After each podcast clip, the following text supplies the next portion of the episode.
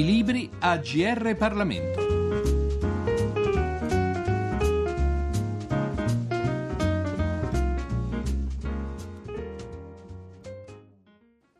Bentrovati all'ascolto di GR Parlamento, da Francesca Rinaldi un eh, ben trovati a tutti. Oggi parliamo di Fiabe diverse di Ileana Argentin, un progetto promosso dall'Università Niccolò Cusano. Ileana Argentin è onorevole, deputata del Partito Democratico ed è affetta fin dalla nascita da, amiotrofia spinale che la costringe sulla sedia a rotelle. Eh, benvenuta onorevole Argentin. Bentrovati a voi. Onorevole, lei ha scritto queste fiabe sulla diversità, fiabe che vogliono sottolineare come ognuno di noi sia speciale a modo suo. Sì, esattamente l'idea è stata quella di immaginare che i piccoli uomini e donne di oggi un domani saranno i grandi e quindi avranno strumenti maggiori per accogliere le persone con difficoltà al fine eh, soprattutto di viverle come persone che eh, in qualche modo hanno delle specialità. Fiabe che vogliono anche insegnare a non aver paura di ciò che può apparire diverso da noi. Sì, assolutamente. Cioè, ehm, la cosa più importante è che si capisca che la diversità è un patrimonio e non un limite eh, e che l'immaginario collettivo cambi l'idea folle che chi vive su una carrozzina o chi ha comunque un limite eh, sia triste e disperato. Non è detto. La nostra vita, glielo dico da disabile, è assolutamente bella come la vostra e anzi in qualche modo io aspetto ogni mattina per vedere il sole o la pioggia, eh, ma insomma con grande felicità. E dentro queste fiabe ho voluto mettere un po' di questo entusiasmo, perché la vita è comunque una cosa straordinaria e i piccoli soprattutto devono saperlo, lo devono sapere perché è importante che non abbiano ansie o comunque eh, sovrastrutture che poi nel tempo purtroppo spesso i genitori no, eh, gli, gli, propongono eh, e quindi è, è un po' un modo per raccontare la vita con termini semplici e parole un po' appunto fiabesche eh, tra principe e principesse, supereroi eh, e fate per far capire che eh, essere nero, bianco, giallo, seduto, cieco, senza un braccio, senza una gamba, non è assolutamente una roba di cui aver paura bensì è un modo diverso di essere e quindi di accettare la vita per quello che ci offre. E poi ci sono anche gli animali, c'è una favola eh, che si intitola Il micio che non poteva miagolare. Sentiamo che cosa succede quando la sua famiglia, la famiglia del gattino, scopre questa sua impossibilità. Da quel momento i suoi fratelli con lui cambiarono, non gli facevano più dispetti, gli lasciavano più pappa e quando si giocava lo facevano sempre vincere. Questi comportamenti facevano sentire Rosso diverso, tanto che cominciò ad essere capriccioso e arrabbiato. Il gattino voleva essere come gli altri, sia pure senza miagolare. Fortunatamente la mamma era molto intelligente e quindi comprese che il piccolo rosso era un gattino uguale a tutti, ma con diverse possibilità di comunicare. Olga organizzò così una riunione di famiglia e, con delicatezza, spiegò ai figli di trattare Rosso senza favoritismi chiedendogli inoltre di insegnare questo atteggiamento anche ai gattini del vicinato, perché anche lui doveva vivere una vita serena, seppure senza voce. I micetti capirono la lezione della mamma. Dalla settimana successiva Rosso divenne uno dei tanti gatti della famiglia della strada, tanto che si calmò e visse una vita felice insieme ai suoi fratelli, sorelle e amici, pur rimanendo un gatto muto, ma forse il più bravo nel ballare. Onorevole Argentina, quindi la necessità di essere come gli altri, la voglia di essere come gli altri e di essere trattati come gli altri. Assolutamente sì.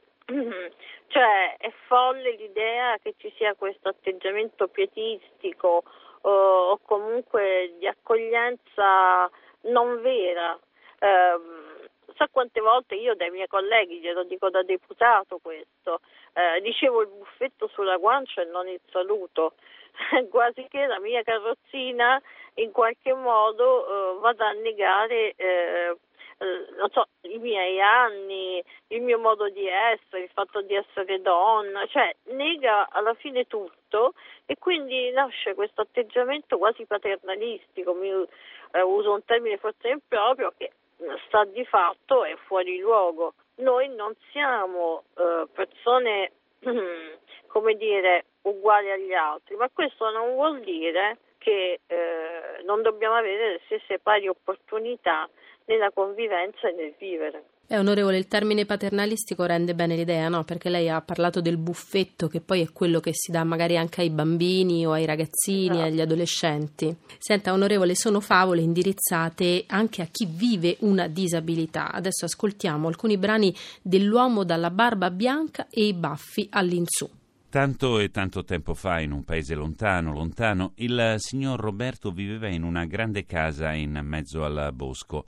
L'uomo era molto anziano, aveva una lunga barba bianca con due baffi grigi che andavano in su.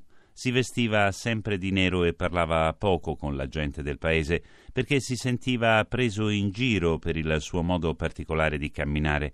Roberto infatti, a causa di una caduta da cavallo avvenuta quando era ancora bambino, zoppicava fortemente. Questo suo modo di essere gli impedì per tutta la vita di avere amici e di frequentare parenti, perché lui non sopportava di essere guardato con curiosità.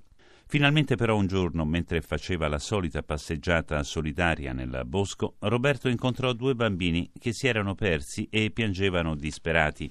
Senza rendersene conto, cominciò quindi a spiegare a Marco e Paolo dell'incidente con il cavallo e riuscì anche a sorridere del suo difetto con i bambini, poiché i due ingenuamente cominciarono ad imitarlo.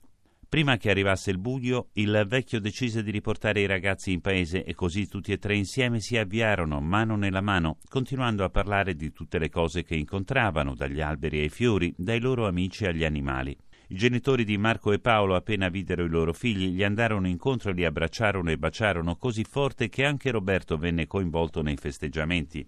Roberto sentì una grande felicità nel suo cuore e capì quanto tempo ed emozioni aveva perso scioccamente nel vivere da solo. La sua vergogna gli aveva rovinato anni e anni di esistenza, ma poteva ancora recuperare. L'uomo decise così di non arrabbiarsi più quando lo guardavano e ridevano dei suoi passi. Si rese conto infatti che la gente era solo incuriosita e non tutta cattiva, come invece aveva sempre pensato. Il giorno dopo aprì quindi la sua grande casa a tutti i paesani e preparò un pranzo pieno di leccornie dolci di ogni tipo. Da quel momento ebbe tanti nuovi amici e la sua vita si riempì di gioia. Roberto aveva finalmente capito, grazie ai due bambini, che ci si deve andare incontro l'uno con l'altro per essere parte del mondo e questo è possibile solo se non si nascondono i propri limiti. Onorevole Argentin, quindi mi sembra di capire anche dalla sua esperienza personale, lei ha tratto la convinzione che non deve esserci paura neanche da parte del cosiddetto diverso ad avvicinarsi ai cosiddetti normali. Sì, assolutamente. perché nell'immaginario collettivo c'è un po' questa idea che i disabili devono stare con i disabili e quindi lo trasmettono in qualche modo ai disabili.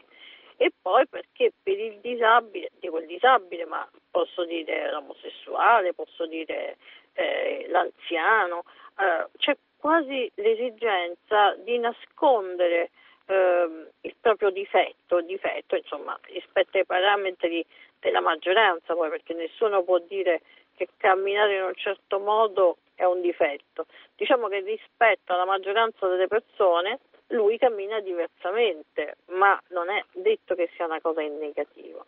E il fatto che eh, nella vita uno tenti di nascondersi, di non affrontare gli altri, soprattutto di non ridere, eh, di non trovare in modo ironico la propria eh, incapacità di essere come tutti, eh, ti rovina la vita. Io lo dico sempre alle persone con disabilità. Eh, io sono me stessa e se qualcuno domani mattina mi mettesse in piedi ne avrei quasi paura perché per tutta la vita sono abituata a vedere il mondo su quattro ruote. Se uno si accetta per quello che è, alla fine vive meglio e eh, io non sono maestra di vita di nessuno, però um, c'è proprio in me la voglia di, di, dire, di trasmettere quanto sia importante che ognuno di noi eh, prima che con gli altri si accolga. Quando uno si accoglie poi ovviamente riesce più facilmente a farsi eh, ad essere incluso in un sistema quale quello sociale. Onorevole Argentina, lei ha dimostrato la sua attenzione all'infanzia anche nel corso della legislatura presentando una mozione per promuovere parchi gioco inclusivi, cioè accessibili anche ai bambini con disabilità, una mozione che è stata approvata con uno proprio degli ultimi atti del Parlamento. Ci ricorda che cosa prevede? Prevede ehm, i giochi accessibili. Cosa significa? Significa che nei parchi giochi eh, non devono esistere soltanto i giochi per i bambini che camminano, che vedono e che parlano, ma anche per quelli che non possono fare queste cose. Per cui altalene con le pedane per chi sta su una carrozzina, scivoli con strumenti tattili, cioè con il tasto che i bambini non vedenti possono utilizzare, ed ancora per i bimbi autistici dei tunnel dove loro si sentono contenuti eh, e non esposti completamente all'aria.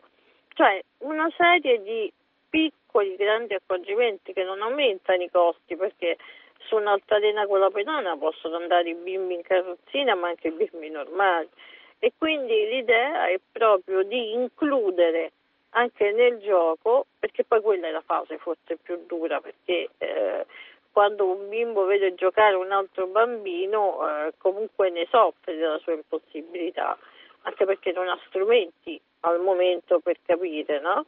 E, e quindi le dico una mozione che voleva essere pari opportunità nel gioco e com- abbiamo cominciato dai parchi e devo dire che questi eh, giochi accessibili già esistono eh, sono alla portata di qualunque comune o di ente pubblico perché non sono così cari, eh, per cui cominciamo da lì, facciamoli giocare tutti insieme. Onorevole, in conclusione, in una delle fiabe, l'angelo inventore, c'è anche una stoccata ai politici. Ascoltiamo. L'angelo si concentrò sull'ascolto dei desideri che arrivavano dalla terra e cominciò subito a cercare soluzione per alcuni. Gianni fece in modo che Marco, un bimbo che caduto dalla bicicletta non aveva più potuto correre, diventasse un campione di skateboard, così da sfrecciare più veloce di prima. Poi si occupò di Elisa, che durante la guerra per lo scoppio di una bomba aveva perso l'udito e non sentiva più. A lei fece imparare la lingua dei segni, che le permise di poter tornare a comunicare con tutti. Antonio non poteva invece più guidare perché aveva perduto una mano durante un incidente sul lavoro e per lui l'angelo realizzò una mano finta ed un volante speciale che gli consentì nuovamente di essere un gran pilota. Se c'è riuscito un angelo, pensate quante cose potrebbero fare gli scienziati se chi comanda gli desse i soldini necessari per fare prove e studiare tanto. Onorevole, che cos'è questa? Una richiesta di maggiore attenzione, una richiesta di maggiori fondi? Assolutamente sì, eh, c'è sempre una grande disattenzione verso la tecnologia, eh, soprattutto quella rivolta a delle minoranze. Eh, è inutile che noi investiamo su grandi servizi di assistenza quando una persona con delle difficoltà potrebbe integrarsi con dei piccoli strumenti eh, dalle carrozzine che non è possibile che ancora oggi passano, vengano date ai disabili ogni 5 anni, eh, oppure le scarpe ortopediche che non te le danno prima di due anni. E ora voglio dire, se uno gli si rompe le scarpe se le va a comprare, ma le scarpe ortopediche non è che uno le può andare a comprare ovunque, le deve comprare in base ai suoi bisogni e costano molto di più. Allora io dico, eh, puntiamo anche su una concorrenzialità maggiore nella uh, vendita di questi prodotti e come? Incentivando la ricerca, perché più persone ricercheranno e più persone troveranno soluzioni più sarà facile, eh, magari ci sarà un costo iniziale maggiore, ma poi ridurremo notevolmente i costi e renderemo più indipendenti tutti i soggetti. E allora ringraziamo l'onorevole Ileana Argentin che ci ha parlato del suo libro Fiabe diverse. Grazie onorevole. Grazie a voi. Grazie a Stefano Velli in regia, grazie a Francesco Galluzzo al di là del vetro e a tutti voi un buon proseguimento di ascolto sulle frequenze di GR Parlamento.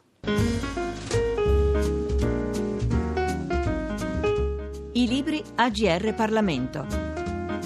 Per segnalare saggi di storia, politica, sociologia e diritto, scrivere a grplibri.it.